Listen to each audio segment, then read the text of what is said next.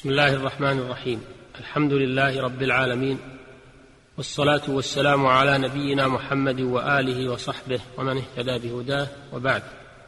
أيها الإخوة المستمعون السلام عليكم ورحمة الله وبركاته. نواصل الحديث معكم في موضوع الجنايات وأحكامها. ونخص في حلقتنا هذه التحدث عن القتل شبه العمد والقتل الخطأ حيث سبق الحديث عن القتل العمد. فشبه العمد قد عرفه الفقهاء رحمهم الله بقولهم هو أن يقصد جناية لا تقتل غالبا فيموت بها المجني عليه سواء كان ذلك بقصد العدوان عليه أو لأجل تأديبه فيسرف في ذلك.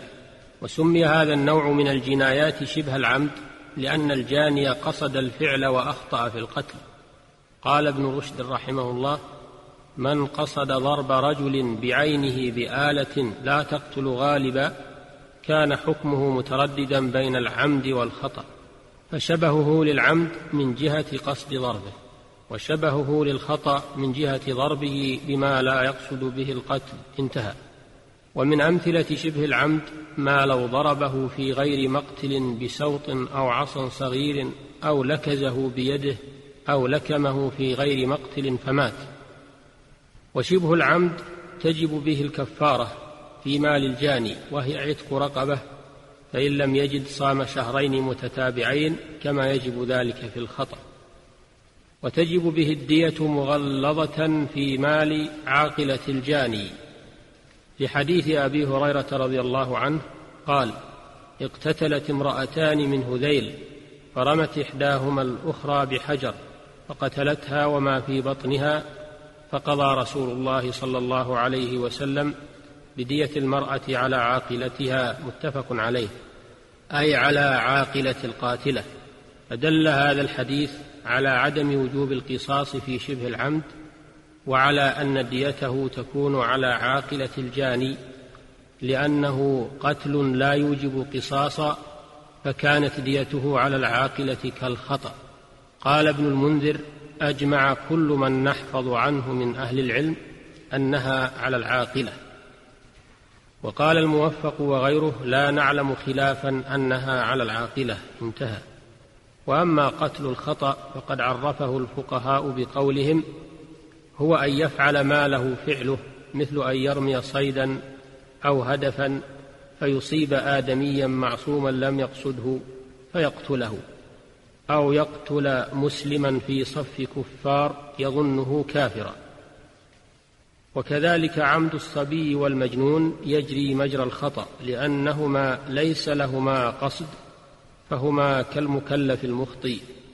ويجري مجرى الخطأ أيضا القتل بالتسبب كما لو حفر بئرا أو حفرة في طريق أو أوقف فيه سيارة فتلف بسبب ذلك إنسان. ويجب بالقتل الخطأ الكفارة في مال القاتل وهي عتق رقبة.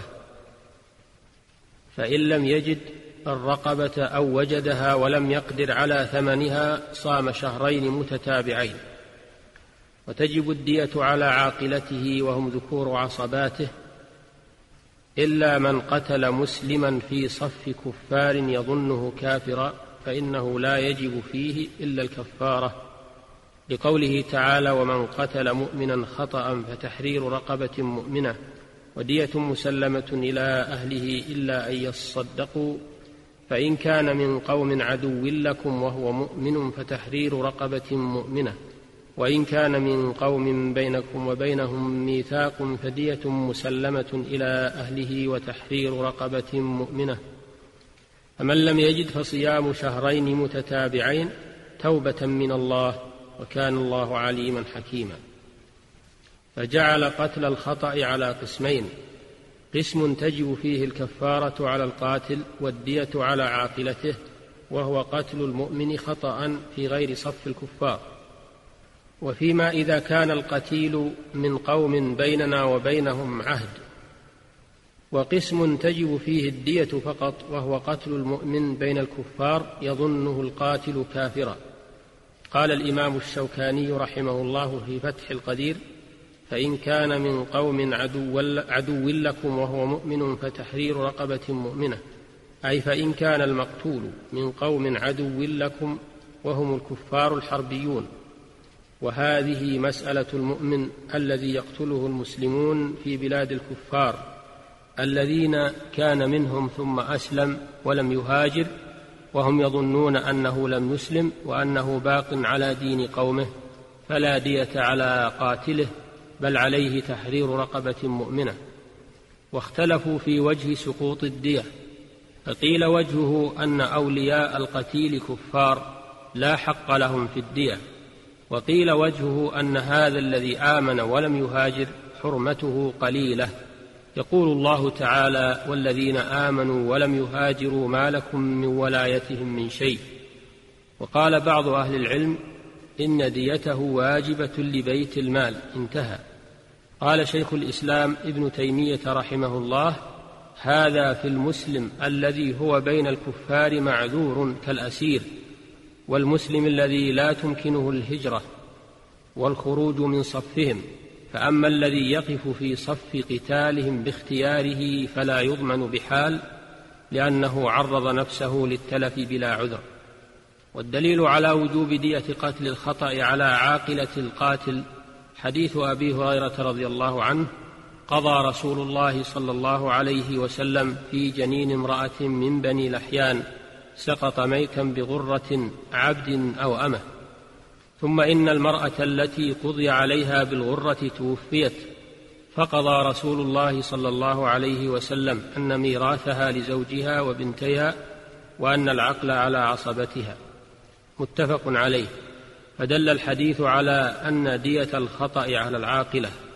وقد أجمع العلماء على ذلك والحكمة في ذلك والله أعلم أن إيجاب الدية في مال المخطي فيه ضرر عظيم من غير ذنب تعمده والخطأ يكثر وقوعه ففي تحميله ضمان خطئه إجحاف بماله ولا بد من إيجاب بدل للمقتول لأنه نفس محترمة وفي إهدار دمه إضرار بورثته لا سيما عائلته فالشارع الحكيم أوجب على من عليهم موالاة القاتل ونصرته أن يعينوه على ذلك وذلك كإيجاب النفقات وفكاك الأسير ولأن العاقلة يرثون المقتول عنه لو مات في الجملة فهم يتحملون عنه جنايته من قبيل الغنم بالغرم وحمل القاتل الكفارة لأمور اولا احترام النفس الذاهبة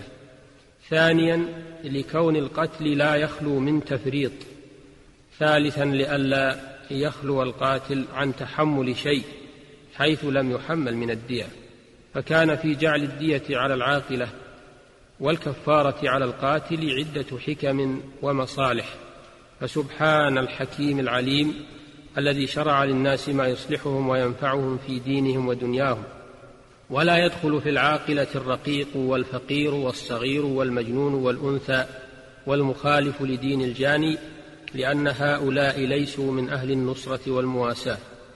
وتؤجل دية الخطأ على العاقلة ثلاث سنين ويجتهد الحاكم في تحميل كل منهم ما يستطيع ويبدأ بالأقرب فالأقرب.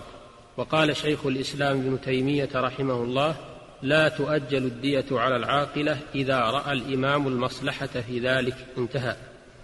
أيها المستمعون الكرام بهذا القدر انتهت هذه الحلقة فإلى الحلقة القادمة بإذن الله. والسلام عليكم ورحمة الله وبركاته. والحمد لله رب العالمين وصلى الله وسلم على نبينا محمد وآله وصحبه أجمعين.